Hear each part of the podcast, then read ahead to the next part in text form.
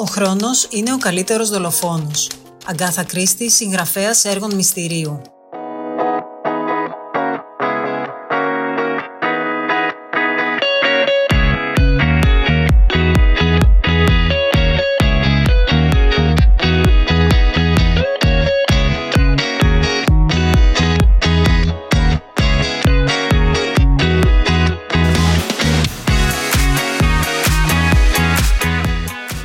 Συλλογή πιστηρίων είναι η μεγαλύτερη πρόκληση για τους ανθρώπους που συνθέτουν το παζλ ενός εγκλήματος.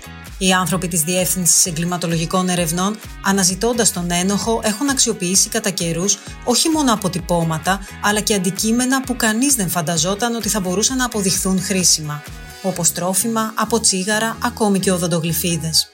Η τέος διευθύντρια της Διεύθυνσης Εγκληματολογικών Ερευνών, Πινελόπη Μινιάτη, μια γυναίκα που άφησε το στίγμα της στο ελληνικό CSI, μιλάει στο δεύτερο μέρος της συνέντευξής της για τις δύσκολες υποθέσεις που διαχειρίστηκε στη διάρκεια της καριέρας της, για το κατά πόσο τα ψηφιακά μέσα έχουν αλλάξει το έγκλημα, αλλά και για την καθημερινότητα ενός επιστήμονα που εργάζεται στα εγκληματολογικά εργαστήρια της αστυνομίας.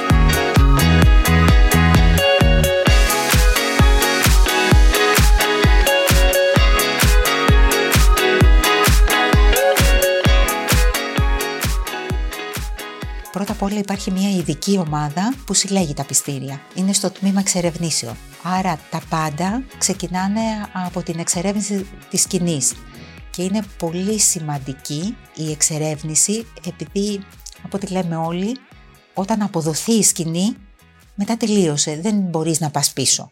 Επομένως, είναι πολύ σημαντική η σωστή εξερεύνηση της σκηνής. Είναι αυτό που λέμε, ότι κάπου εκεί κάτι θα υπάρχει. Το θέμα είναι να το εντοπίσουμε. Οι εξερευνητές είναι πάρα πολύ εμπειρά άτομα, κάνουν σχεδόν αυτή τη δουλειά συνέχεια, άρα αναπτύσσουν μια ε, απίστευτη δεξιότητα πάνω σε αυτό. Και επίσης, τα τελευταία χρόνια υπάρχουν και τεχνικές, στις οποίες ε, κάποιες υπάρχουν σε αρχικά στάδια ερευνητικά, κάποιες όμως έχουν προχωρήσει πάρα πολύ, τεχνικές που να μπεις σε ένα δωμάτιο και να δεις μόνο με ένα ταμπλετάκι ε, αυτό αρχίζουν τώρα να το κάνουν που είναι ένα αποτύπωμα το οποίο θα είναι χρήσιμο. Επομένως και η τεχνολογία βοηθάει τους εξερευνητές αλλά και η εμπειρία τους που είναι θεωρώ πρώτα η εμπειρία και δεύτερο η τεχνολογία τους βοηθάει και θα τους βοηθήσει ακόμα περισσότερο στο μέλλον. Τώρα μπορεί να γίνει η αποτύπωση της σκηνής 360 μοίρες και να μπορεί αυτό στο εγγύς μέλλον να μπορεί να το δείχνει και στο δικαστήριο. Κάτι που αντί οι δικαστές να είναι συνέχεια με χαρτιά και τα λοιπά ε, και να, να μπορούν να βλέπουν μπροστά τους τη σκηνή του εγκλήματος ε, πολύ πιο εύκολα. Επομένως αυτό είναι ένα πολύ μεγάλο κομμάτι, ένα εξαιρετικά σημαντικό κομμάτι της εγκληματολογίας. Λέμε «Α, το DNA», λέμε «Α, τα ψηφιακά ε, δίνουν πολλά». Όλα όμως ξεκινάνε από την εξερεύνηση. Μετά οι υποθέσεις αυτές έρχονται όχι μόνο από την Αθήνα, αλλά από όλη την Ελλάδα στα εργαστήρια και πηγαίνουν στο αντίστοιχο εργαστήριο που είναι αρμόδιο για την εξέταση. Αν είναι όπλα, θα πάνε στο, στο τμήμα των όπλων και θα γίνουν βαλιστικές τους εξετάσεις. Αν είναι ψηφιακά πιστήρια, αν είναι βιολογικό υλικό, αν είναι τοξικολογικές εξετάσεις, αν είναι προσδιορισμό υνοπνεύματος, όλα αυτά θα πάνε στα αντίστοιχα τμήματα. Υπάρχουν στην Αθήνα και στη Θεσσαλονίκη στη χώρα μας ενώ γραφεία που συλλέγουν και τμήματα που συλλέγουν ε, πιστήρια από τον τόπο του εγκλήματος υπάρχουν 64. Συν τη Θεσσαλονίκη και την Αθήνα που είναι βέβαια οι κεντρικές και οι υπηρεσίες. Μετά ο κάθε πραγματογνώμονας θα εξετάσει, θα δει την υπόθεση, θα δει τι πιστήρια του έχουν, έχουν έρθει στο εργαστήριο, θα τα εξετάσει με διαπιστευμένες μεθόδους επειδή από το 2014 η Διεύθυνση Εγκληματολογικών Ερευνών ε, είναι διαπιστευμένη, αλλά και σε όλο τον κόσμο, όλα τα εργαστήρια στην Ευρώπη, όλα τα εργαστήρια είναι διαπιστευμένα πλέον. Είναι οδηγία και αν δεν είναι διαπιστευμένο δεν δέχονται τα αποτελέσματα το ένα του άλλου. Επομένως ε, είναι σε όλη την Ευρώπη διαπιστευμένα τα εργαστήρια και μετά γράφεται ένα πόρισμα. Αυτό το πόρισμα ονομάζεται πραγματογνωμοσύνη. Και η πραγματογνωμοσύνη όπως είπα και πριν, είναι ένα αυξημένης βαρύτητας αποδεικτικό στοιχείο. Είναι στο δικαστή αν θα το λάβει υπόψη του ή όχι. Αλλά ιδιαίτερα την πραγματογνωμοσύνη, αν δεν τη λάβει υπόψη του, πρέπει επαρκώς να, την, να αιτιολογήσει γιατί δεν την έλαβε. Διαφορετικά μπορεί να γίνει ξανά επανάληψη της δίκης. Από τις πρόσφατες υποθέσεις, η κυρία Μινιάτη ξεχωρίζει ως πιο περίπλοκη τη δολοφονία της Καρολάιν Κράουτς στα γλυκά νερά. Ήταν αρκετά πολύπλοκη επειδή ξεκίνησε με άλλα στοιχεία και το κάθε πιστήριο στοιχείο μας οδηγούσε σε ένα άλλο πιστήριο. Και αυτό είναι ένα υπέροχο παζλ στην, στην εγκληματολογία. Ξεκινήσαμε με το τηλέφωνο του θύματος, το οποίο όταν αποκωδικοποιήθηκε και άνοιξαν οι προσωπικές της σημειώσεις, έδινε μια διαφορετική εικόνα από αυτή την εικόνα που ε, παρουσίαζε και στα μέσα ε, αλλά και στους αστυνομικούς ο σύζυγος, τελείως διαφορετική. Και επίσης ε, στο τηλέφωνο υπήρχε και μία εφαρμογή συνδεδεμένη με ένα smartwatch. Επομένως, βλέποντας το αυτό οι άνθρωποι που εξετάζουν τα ψηφιακά πιστήρια, αναζητήθηκε το smartwatch. Το smartwatch έχει έρθει στην uh, Διεύθυνση Εγκληματολογικών Ερευνών αλλά για εξέταση DNA πάνω από αυτό. Αμέσως επομένως όταν ειδοποιήθηκαν το ανθρωποκτονιών, είχαμε την ανάλογη τέλος πάντων παραγγελία, όταν εξετάστηκε αυτό το, το ρολόι, πρώτα απ' όλα οι παλμοί του έδειξαν ποια είναι η πραγματική ώρα θανάτου. Ένα πολύ σημαντικό στοιχείο για την προανάκριση, ώστε να δούνε κάμερες, να δούνε όλα αυτά που έπρεπε να τα δούνε. Είχαν οριοθετημένο ε, με αδιαφυσβήτητο τρόπο ώρα θανάτου. Όταν η ώρα θανάτου με το πότε ειδοποιήθηκε η αστυνομία, όλα αυτά επίσης δεν τέριαζαν και ζητήθηκε το τηλέφωνο του μετά το, κατά ομολογία του δράστη. Όταν ήρθε το τηλέφωνο του παρατηρήθηκαν κινήσεις και ανέβασμα-κατέβασμα σε ορόφους που δύσκολα θα μπορούσε να είχε κάνει ο ίδιος αφού τον είχαν δέσει, αλλά και οι δράστες οι οποίοι είχαν μείνει πολύ μεγάλο χρονικό διάστημα μέσα στο, στο σπίτι. Δηλαδή θα ήταν αδιανόητο να ανεβοκατεβαίνουν τόσες φορές τους ορόφους οι δράστες. Δηλαδή θα είχαν βρει ότι ήταν και θα είχαν φύγει. Αυτά μαζί με κάποια άλλα στοιχεία οδήγησαν την, την, το ανθρωποκτονιών να τον καλέσει για μια τελική κατάθεση όπου και ομολόγησε. Και μπορεί τα ψηφιακά μέσα στη συγκεκριμένη περίπτωση να αποκάλυψαν τον ένοχο, ωστόσο στο παρελθόν εξήχθη γενετικός τύπος από ένα πορτοκάλι και μερικά από τσίγαρα. Ανθρωποκτονία στα μέσα της δεκαετίας του 2000, όπου πυροβολήσανε και σκοτώσανε ένα πατέρα, ένα νεαρό άτομο, περίπου στα 30, πατέρα δύο παιδιών και σύζυγο έγινε πολύ καλή δουλειά συλλογής πιστηρίων και παρατηρήσανε ότι σε ένα σημείο εκεί πέρα που του είχαν στήσει ενέδρα για να τον σκοτώσουν, επειδή εκείνος πήγαινε προς τα χωράφια του, υπήρχαν ένα φρέσκο δαγκωμένο πορτοκάλι και τέσσερα-πέντε από τσίγαρα. Δεν συλλέχθηκαν πολλά πιστήρια. Αυτά. Και αποστάλησαν τότε πριν πάρα πολλά χρόνια στην, ε, στο εργαστήριο DNA ήμασταν ακόμα στη Σεβαστοπόλεως. Το πορτοκάλι ήταν το πρώτο τρόφιμο από το οποίο εξήχθη γενετικός τύπος. Δεν πιστεύαμε ότι μπορούσαμε να το κάνουμε, αλλά τα παλεύαμε όλα όπως πάντα. Και τα ποτσίγαρα φυσικά που ήταν ένα πιστήριο που μπορούσαμε να, εκείνη την εποχή τουλάχιστον, να, να εξάγουμε γενετικό τύπο. Είδαμε ότι και το πορτοκάλι και τα ποτσίγαρα είχαν το βιολογικό υλικό ενός άνδρα. Άρχισαν λοιπόν οι προανακριτικές αρχές να φέρνουν υπόπτους, βιολογικό υλικό, DNA, από διάφορες υπόπτους και κυρίως από οικογένειες που είχαν βεντέτα, διαφορές, όπως θέλετε το ονομάζετε, με την ε, συγκεκριμένη οικογένεια ε, του θύματος. Η πρώτη οικογένεια που ήρθε δεν είχαμε καμία ταύτιση. Η δεύτερη οικογένεια που ήρθε δεν είχαμε ταύτιση, αλλά το DNA είχε αυτό το, αυτή τη δυνατότητα να βλέπεις αν κάποιος είναι γενετικά κοντά. Δεν είχαμε ταύτιση, αλλά χάναμε μόνο σε δύο, τρεις, τέσσερις περιοχές την ταύτιση. Επομένως, λέμε ότι πρέπει πιθανότατα να υπάρχει κάποιος άλλος συγγενής σε αυτή την οικογένεια και να μας αποστείλουν, να ψάξουν και να μας αποστείλουν περαιτέρω, δηλαδή να διευρύνουν τον κύκλο των υπόπτων στη συγκεκριμένη οικογένεια. Ο τότε γενικός στην, στην Κρήτη μου είχε πει ότι κυρία Μινιάτη αυτό δεν γίνεται, προσπαθούμε να κλείσουμε τις οικογένειες μέχρι να πάμε στην επόμενη. Τέλος πάντων, προφανώς όμως κάποια περαιτέρω στοιχεία είχε και πληροφορίες.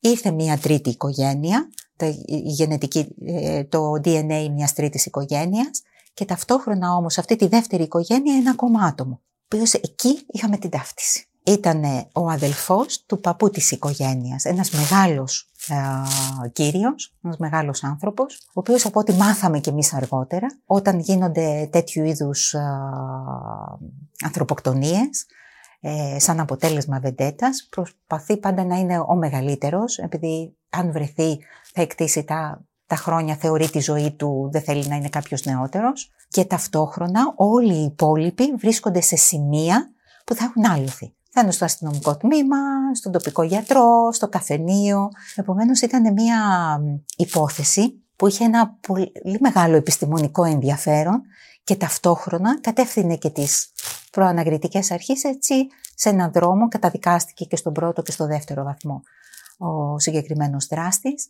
και υπήρχε η δικαίωση ενός ανθρώπου, ενός του θύματος αλλά και της οικογένειας, ε, ότι βρέθηκε ο δράστης. Το πορτοκάλι ήταν το πρώτο, αλλά όχι το μοναδικό τρόφιμο που αξιοποιήθηκε ως πιστήριο.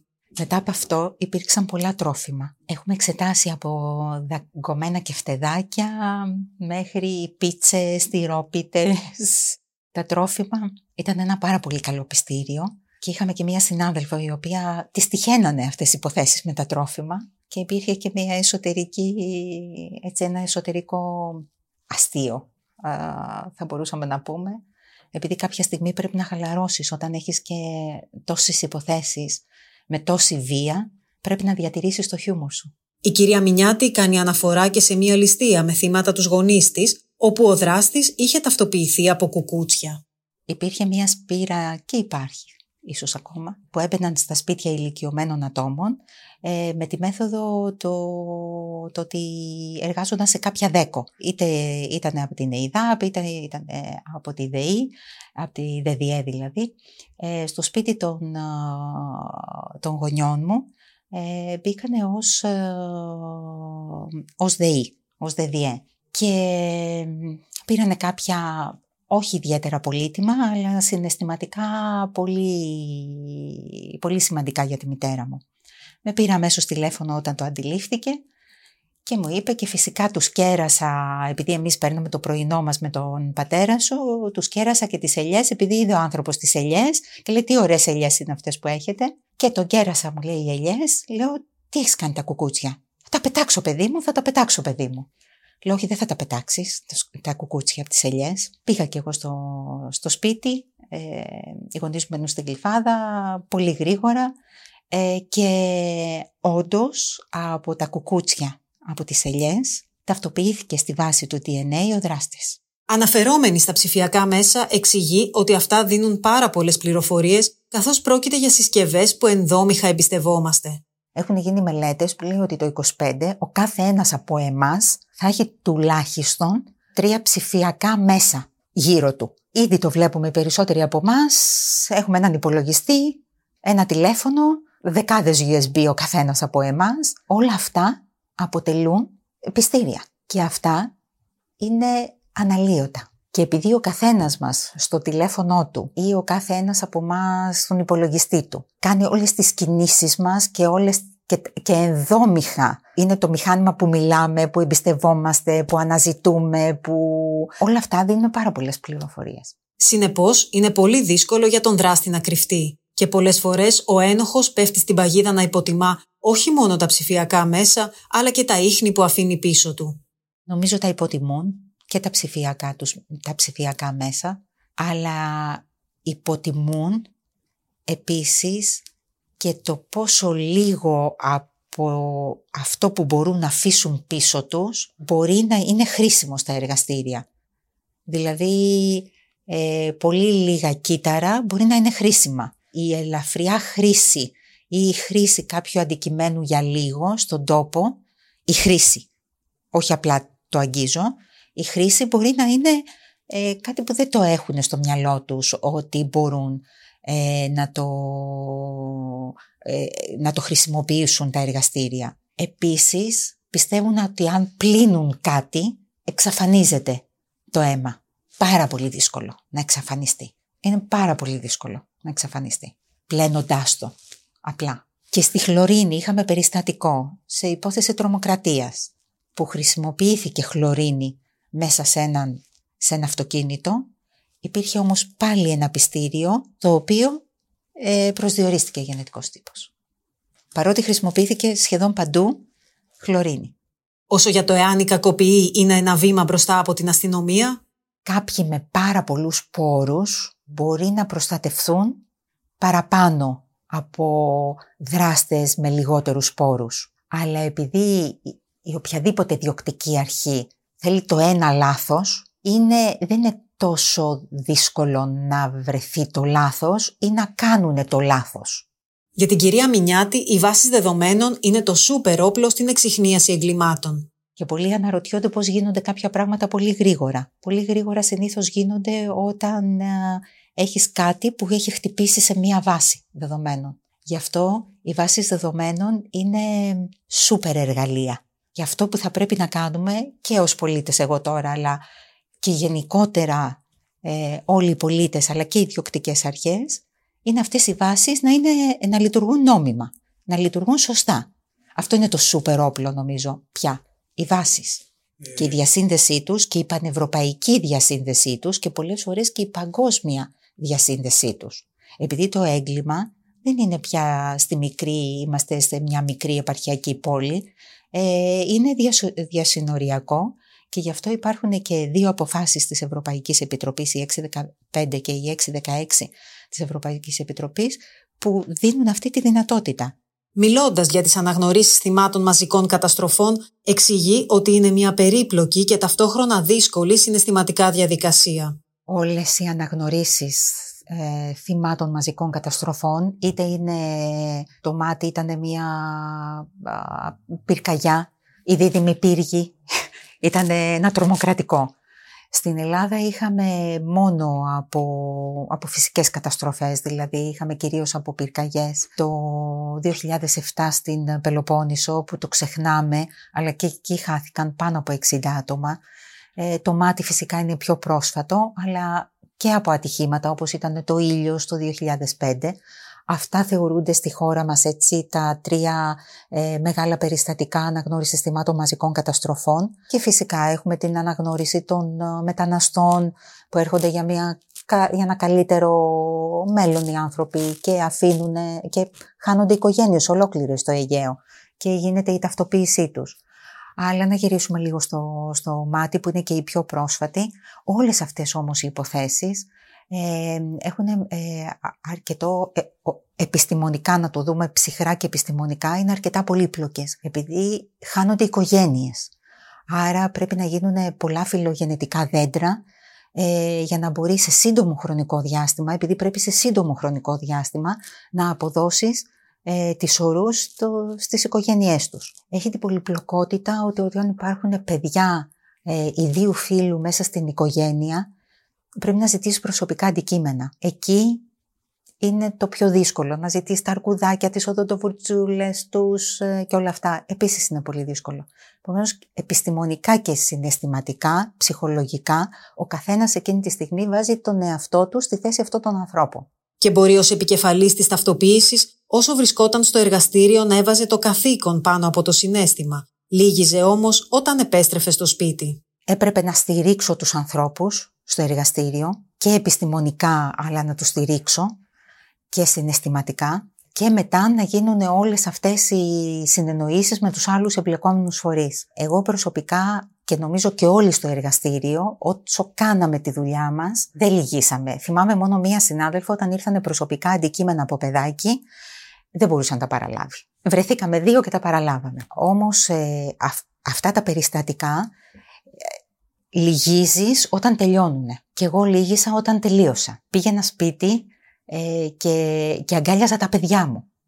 Η Χριστίνα μου, η, κόρη μου ήταν ε, πέντε χρονών τότε. Μετά περίπου από 15 μέρες αγκαλιές και αυτά ε, μου λέει «Μαμά, αυτό πρέπει να τελειώσει πια». είχαμε πολλές αγκαλιές.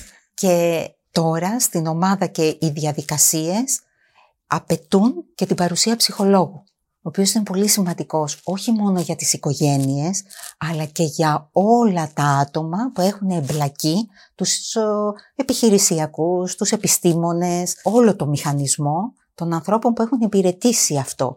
Πρέπει να, να υπάρχει ένας ψυχολόγος και αυτό μετά το μάτι έγινε σε όλες τις εμπλεκόμενες υπηρεσίες. Επειδή και όλες οι περιπτώσεις που έχουμε είναι συνήθως ανθρωποκτονίες, βιασμοί, δεν είναι, ε, δεν είναι η καθημερινότητα των περισσότερων ανθρώπων. Νομίζω ότι ή επιλέγεις να γίνεις έτσι λίγο, να, να, να σε πάρει από κάτω και να, ε, να τα βλέπεις όλα λίγο πιο μαύρα, λίγο πιο γκρι ε, ή να πεις ότι μπορώ να συνεισφέρω στη δικαίωση αυτών των ανθρώπων και είμαι πολύ τυχερός που, ή τυχερή που, που έχω ανθρώπους δίπλα μου, δηλαδή αυτά τα καλά που έχει ο καθένας μας, να μπορεί να τα εκτιμά περισσότερο.